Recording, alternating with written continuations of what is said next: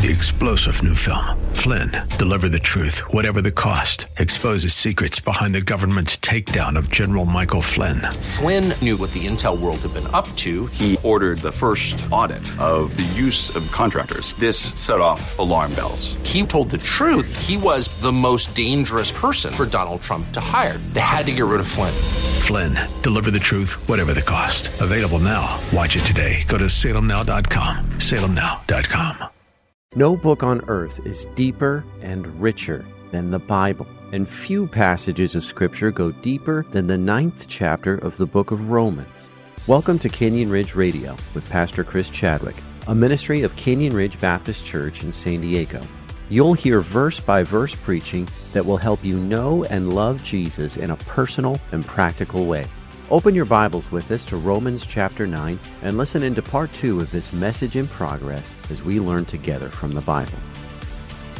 We know that we can't go back, but there's a sincerity of heart that we really do. There, there's a desire for us to be able to go back and make some different decisions. If we could go back and make those decisions, if we could go back and not say those hurtful words, if if we could go back and and uh, you know not go that way home where we had the accident, but go a different way home, we'd probably do that. But we can't. But we're sincere in it. So that, so that's similar in construct, though Paul's is a lot weightier because it's not a personal benefit.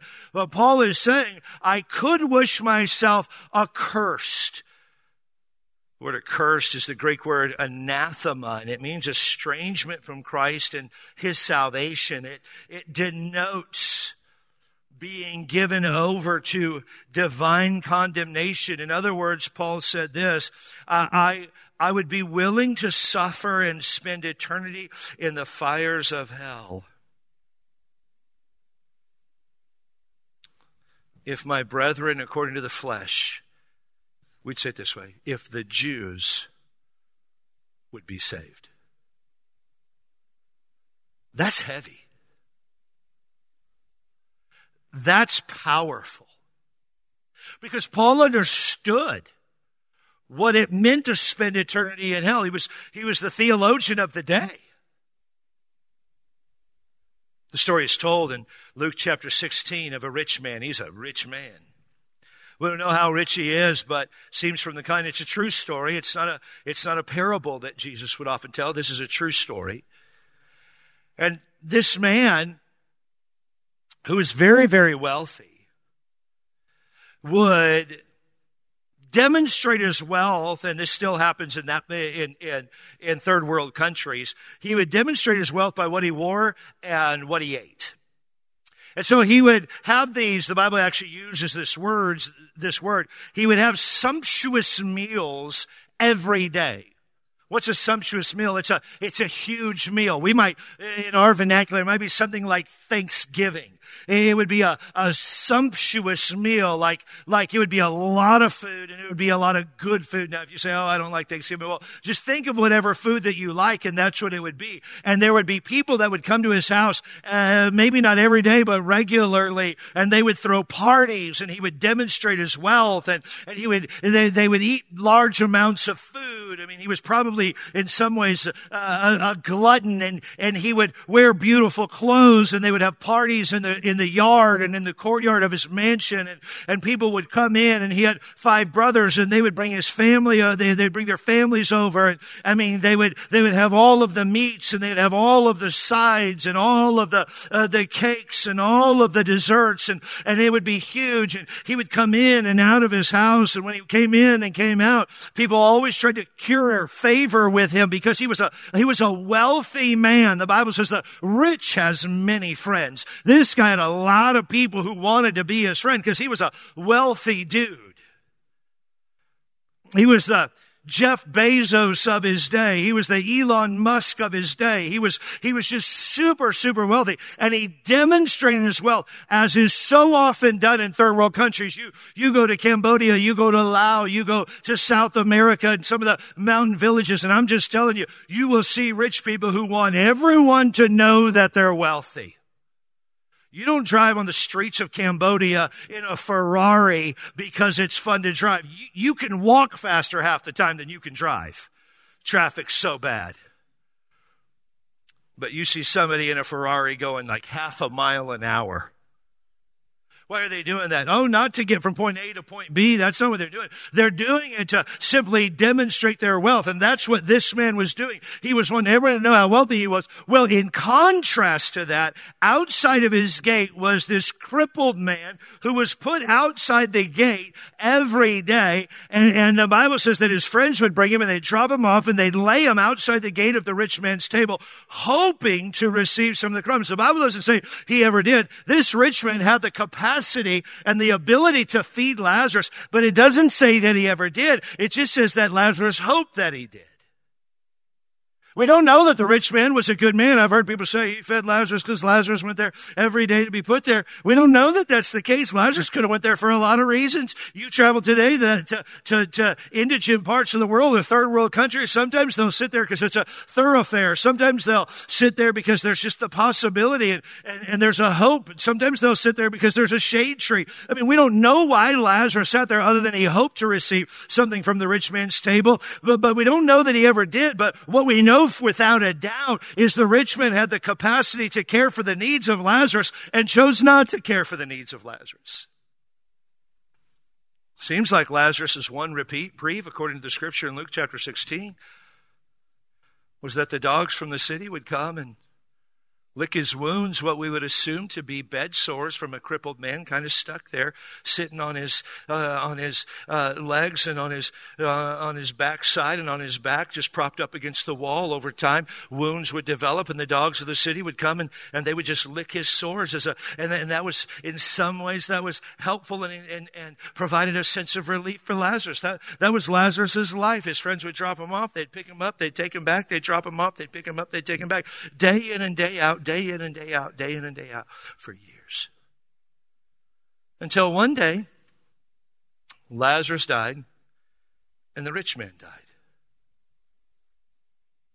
Lazarus, when he died, he went to heaven.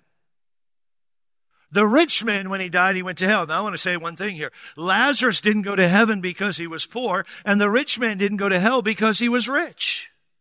Lazarus went to heaven because he had accepted Jesus Christ as his personal Lord and Savior, looking forward to the coming Messiah. Lazarus put his faith in Christ alone. The rich man didn't go to hell because he was wealthy. There'll be a lot of wealthy people in heaven. The rich man went to hell because he rejected the coming Messiah in Jesus Christ. He rejected God and God's law. He lived for himself. And so the rich man goes to hell and Lazarus goes to heaven. And there's an account of the rich man that we read about in Luke chapter 16 verse 23. And the Bible says this, and in hell he, the rich man, lifted up his eyes, being in torment, and seeth Abraham afar off and Lazarus in his bosom, and cried, the rich man cried, and said, here is a quote, Father Abraham, have mercy on me, and send the Lazarus, that he may dip the tip of his finger in water and cool my tongue.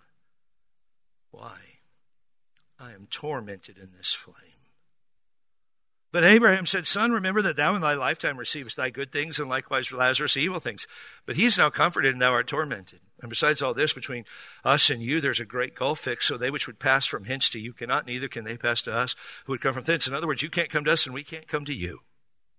Then the rich man said, I pray thee therefore, Father, that thou wouldest send him to my father's house, for I have five brethren, that he may testify unto them, lest they should come to this place of torment. And Abraham said unto them, They have Moses and the prophets, let them hear them. And he said, Nay, Father Abraham, but if one went unto them from the dead, they will repent. And he said unto him, If they hear not Moses and the prophets, neither will they be persuaded, though one rose from the dead. This place of torment is the place Paul says, I'm willing to spend eternity there. I'm willing to spend eternity there so that the nation of Israel, if the nation of Israel would be saved, I would trade my salvation for theirs any day of the week. These people, verse number three, for my brethren, my kinsmen according to the flesh, my countrymen, these people who rejected Christ, these people who mocked Christ, these people who murdered Christ. I'd, I'd give my life for them. And not only Christ, these people who've rejected me. These people who've mocked me. These people who've abused me. Paul was abused by these people. The Bible says in 2 Corinthians chapter 11, verse 24, Paul says, Of the Jews, five times received I 40 stripes save one. Or they beat him with a cat of nine tails, which is a, a stick or rod with nine strands of leather coming off with, with things that are, are tied into the end of them like pottery or bones or rocks. And they would take that and they would, they would whip it around Paul or whoever was the victim there and the leather would wrap around the body and dig into the flesh and, and then the, the person doing the whipping would yank on it and tear the flesh out. And, and we believe historically, but by the time that Paul wrote this in Second Corinthians, he had been so beaten and the scar tissue was so massive that he literally walked uh, as a stupor, probably like this, just because of the, of the scarring that, the continual scarring that went on his back. He says, I mean, of the Jews, five times received I 40 stripes, save one. Thrice was I beaten with rods. We might understand it this way. Three times he was flogged. Once I was stoned. That doesn't mean having rocks thrown at him. If you read the book of Acts in the account where this happened, they threw large rocks at him until they thought he was dead, and they only left him there because they thought he had died. He says, in perils of my own countrymen, in perils among false brethren. Paul went through all of this at the hands of the Jews. And yet he was willing to die and spend eternity in hell for them.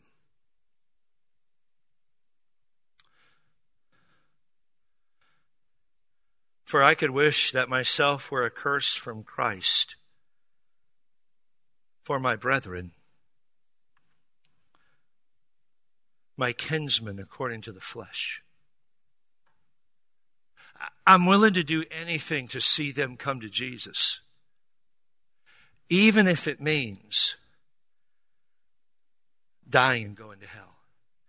Now, I'm not going to deal with this in this service. I did in the 8:30. You can watch the, the service or listen to it later.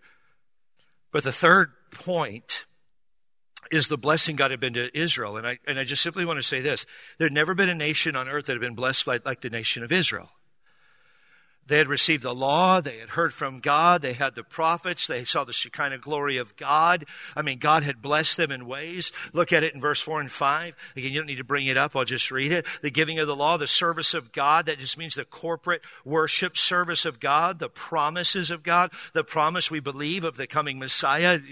Paul doesn't declare it, but that seems to be what he is talking about. Verse number five, whose are the fathers, the patriarchs, Abraham, Isaac, Jacob, whose name would be changed to Israel, and, and then the coming of the Messiah. I mean, these people had been so blessed by God. And so Paul is saying here in this text of scripture, he's saying, I, I I'm willing to give my life for these people who should have known better.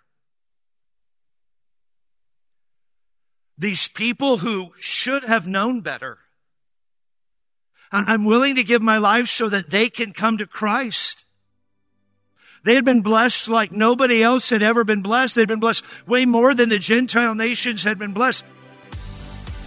If you like what you've heard so far, check out CanyonRidgeRadio.com.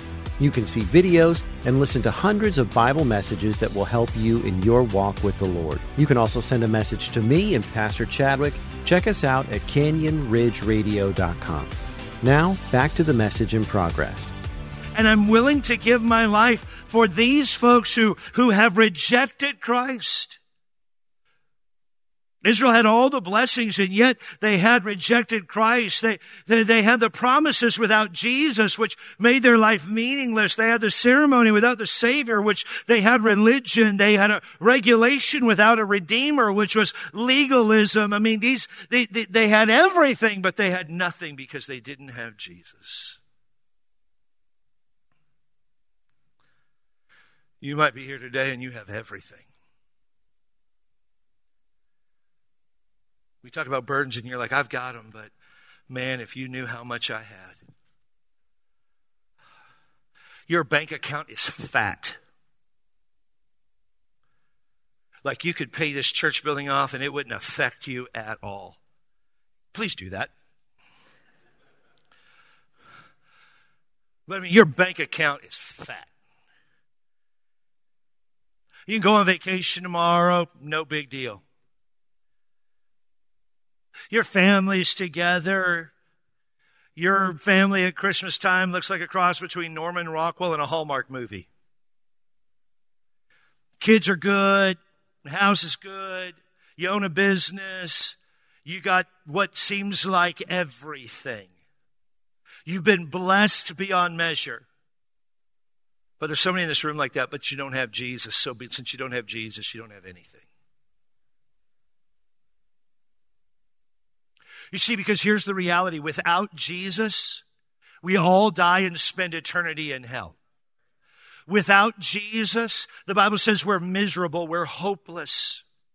It's not, you say, well, Pastor, are you saying this to try to, try to, uh, you know, force me into a decision? I can't force anybody, but I want to tell you this, that a decision for Jesus Christ is the greatest decision you'll ever make. It's an eternity changing decision because when you accept Jesus, Jesus changes everything. Jesus wants to save your soul from an eternity in hell. Jesus loves you so much that he left heaven and came to earth and died for your sin so that you could have eternal life. Because here's what you already know. I mean, you already know this. You're a sinner. You've messed up. And so have I. The Bible says that we're all sinners. The Bible says, for all have sinned and come short of the glory of God. Every single one of us in this room, every Jew, every Gentile that Paul is writing to in the church of Rome who hears this message, every single one of them are sinners. They've all sinned against God. And because of their sin, the price to pay for sin is an eternal separation from God. That's why Paul wrote earlier, we studied it a few months ago, uh, where Paul wrote in Romans chapter 6 verse 23 that the wages of sin is death. What you earn because you're a sinner is death. And, and Paul understood that. It was clear to Paul. He understood that with, with great clarity that when you sin against God, it costs you everything. And Paul was willing to die so that the nation of Israel could have eternal life. And we go, man, that is, that is, that is motivating. But can I say this to you? Jesus died so that you could have eternal life. Jesus just didn't say he would die. He did die so that you could have eternal life. Make no mistake. Jesus, the very Son of God, the Savior of the world, died so that you could have and I could have eternal life. You say, well, Pastor, how does a person have eternal life? What do I have to do? You have to do just a couple of quick things. You have to understand that you're a sinner, that you have violated God's law. If you think, no, I'm good, I'm good, then you can't be saved. The Bible says that Jesus came to call the sinners to repentance. The Bible says the righteous have no need of repentance. If you're righteous in your own eyes, Jesus can't even talk to you. Now you're not righteous in your own eyes because all have sinned. The Bible's very clear. But if you think you're good to go, there's nothing Jesus can do for you because he has come to call the, the, the sinner to repentance. What does repentance mean? It means to have a change of heart and mind about who Jesus Christ is. The righteous person thinks they're good to go. Jesus says, you're not good to go. You need me and if you'll tr- put your trust in me, I'll give you eternal life. This is what Paul is conveying in this text. And, and I want you to understand this morning that if you're a sinner, Jesus loves you. Jesus died for you. And if you will turn from trusting in yourself or your arrogant view of salvation and trust in Christ alone, he guarantees you today that he will save you.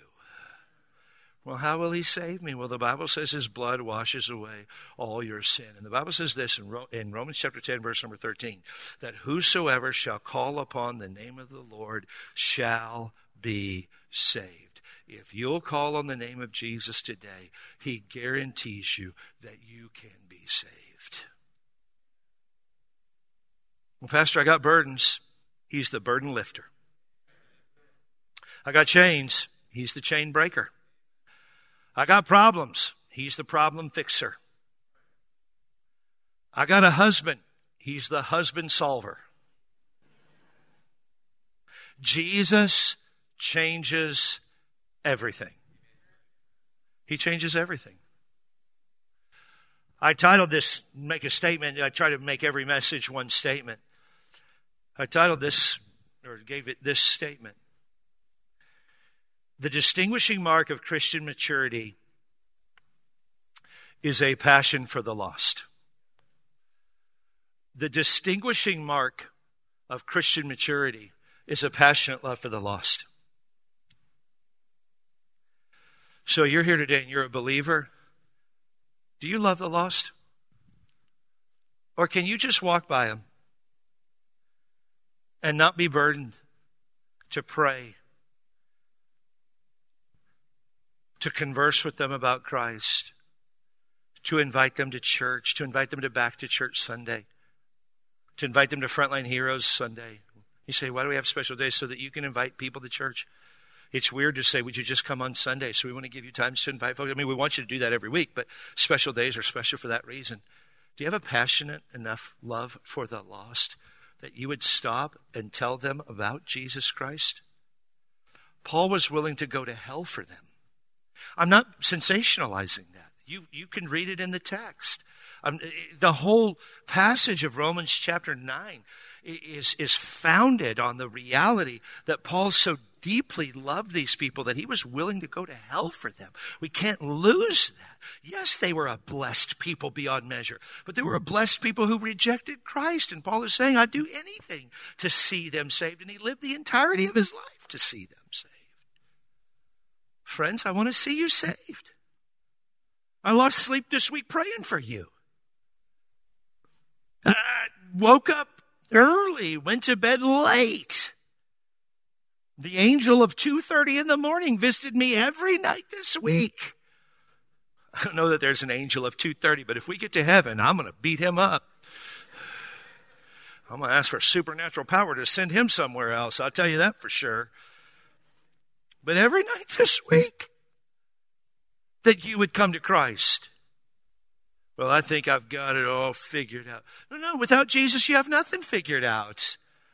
I don't say that arrogantly. I love you. I have a passionate love for you. I, I want to see you come to Christ. I want to visit with you in heaven. I want your life to be changed here. But, but whether your life is changed here or not, I can't really determine that. But I can tell you with certainty that if you come to Jesus, your eternity will be forever with Christ. And the reason that we can have this passionate love for the lost is because the passionate love Jesus had for us. And he is no respecter of persons, and he has that love for you if you will come to him today. And if you say, I'm not ready today, well, the Bible says today is the day of salvation. But if you don't come to Christ today, I pray that you'll come to Christ soon. Soon. We don't know what tomorrow holds. We have no idea. We have no idea.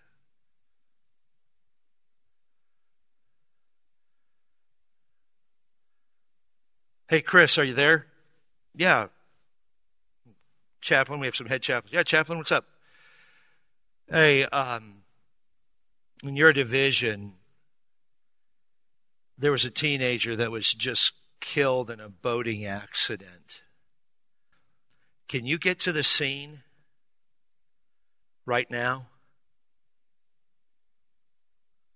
He said, when that happened? Four weeks ago. Four weeks ago. That kid didn't go to Mission Bay Park that day thinking that they were going to get hit by a boat. They never would have went. They weren't being careless. Nobody was being careless.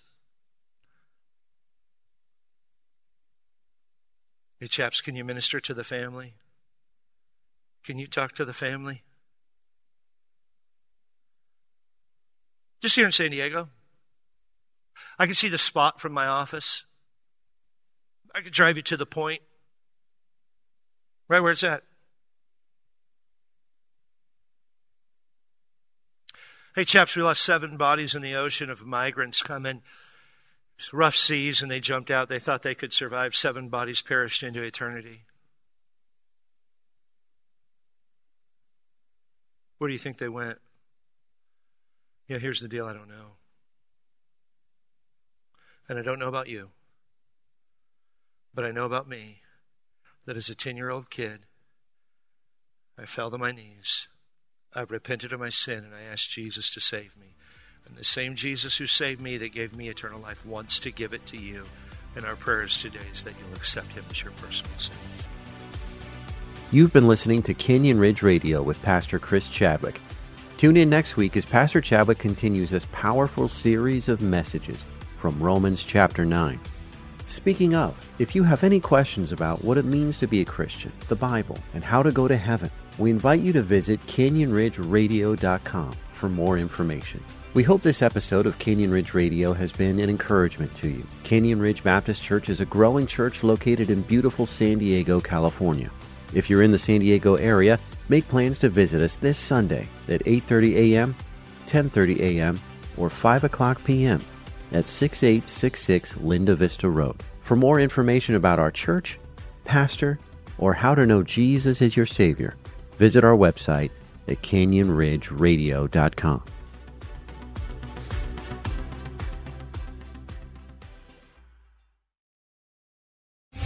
Three star general Michael J. Flynn, head of the Pentagon Intelligence Agency, knew all the government's dirty secrets. He was one of the most respected generals in the military. Flynn knew what the intel world had been up to. He understood its funding. He ordered the first audit of the use of contractors. This set off alarm bells.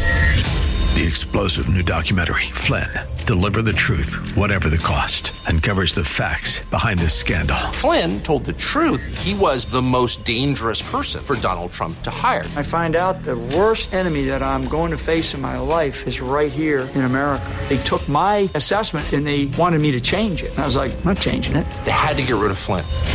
With in depth interviews, archival footage, and never before seen personal records of the man behind the headlines. I just felt like I was drowning. Flynn, deliver the truth, whatever the cost. Available now. Watch it today. Go to salemnow.com. Salemnow.com.